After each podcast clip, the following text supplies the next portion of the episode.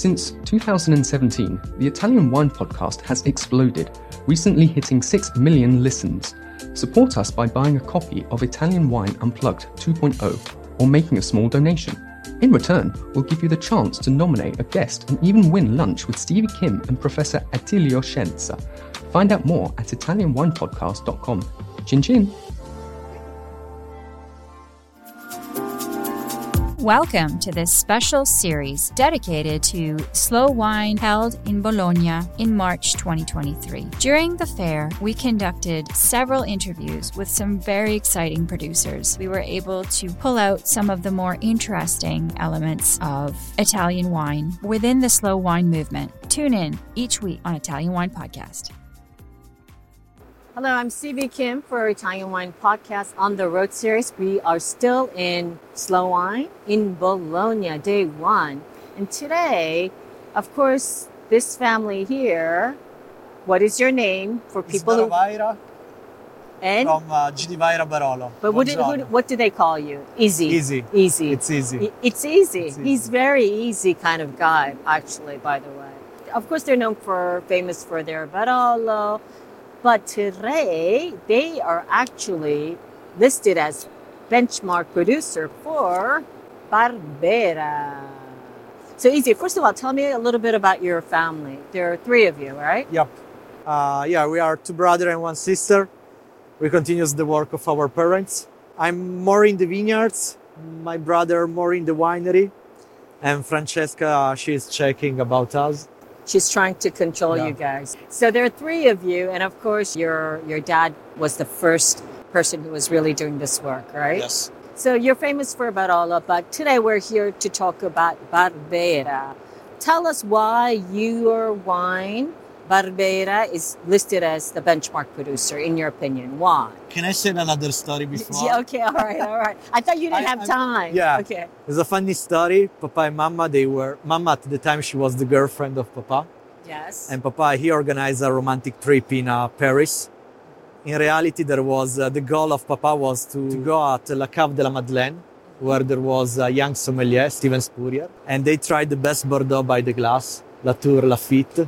But Papa he would like to have an opinion from Mama, and Mama she said, Aldo, that's an amazing wine, but to me your Barbera is better. Oh. So yes, we are from Barolo, but the declaration of love was with a With Barbera. Barbera. Okay, there you go. No, no, no. It's cute. It's a cute story actually for Barbera. Barbera is very important for us. The, the beauty is that for some points is a very international grape. Is without the tannin that we have in the Nebbiolo and in the Dolcetto. And the beauty is that we have a freshness and a fruit that especially during this time became amazing to the Barbera. We believe a lot. So, how many Barbera labels do you have? Uh, we have 2.5. What do you mean by that?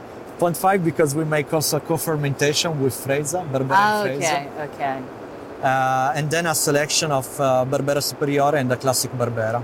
okay. The And, difference, and what are the differences? yeah, is is the vineyards, whole Okay. vines for the Superiore, Mhm. and a blend of uh, six different vineyards for the classic Barbera. And are, do they have a name for these labels? Uh, the Superiore we call uh, Viola delle Viole, Viola delle Viole. uh, and the classic is Barbera d'Alba, Okay. without a name. And and how many uh, bottles are you producing?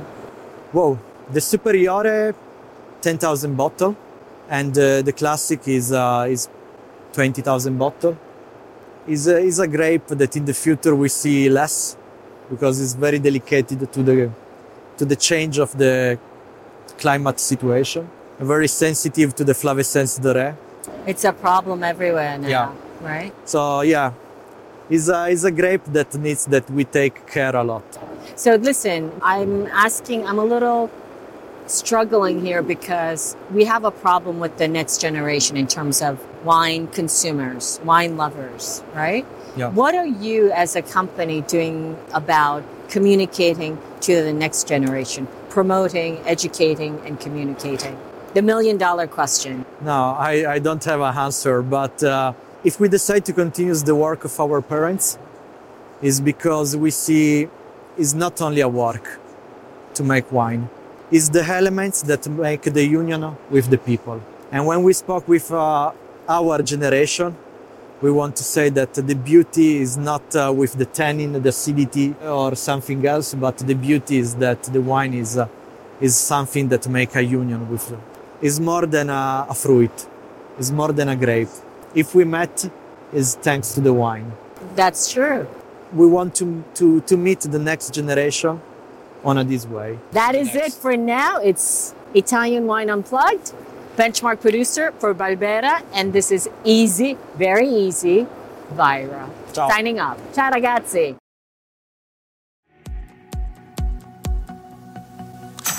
Listen to the Italian Wine Podcast wherever you get your podcasts. We're on SoundCloud, Apple Podcasts, Spotify, Himalaya FM, and more. Don't forget to subscribe and rate the show. If you enjoy listening, please consider donating through ItalianWinePodcast.com. Any amount helps cover equipment, production, and publication costs. Until next time, chin chin.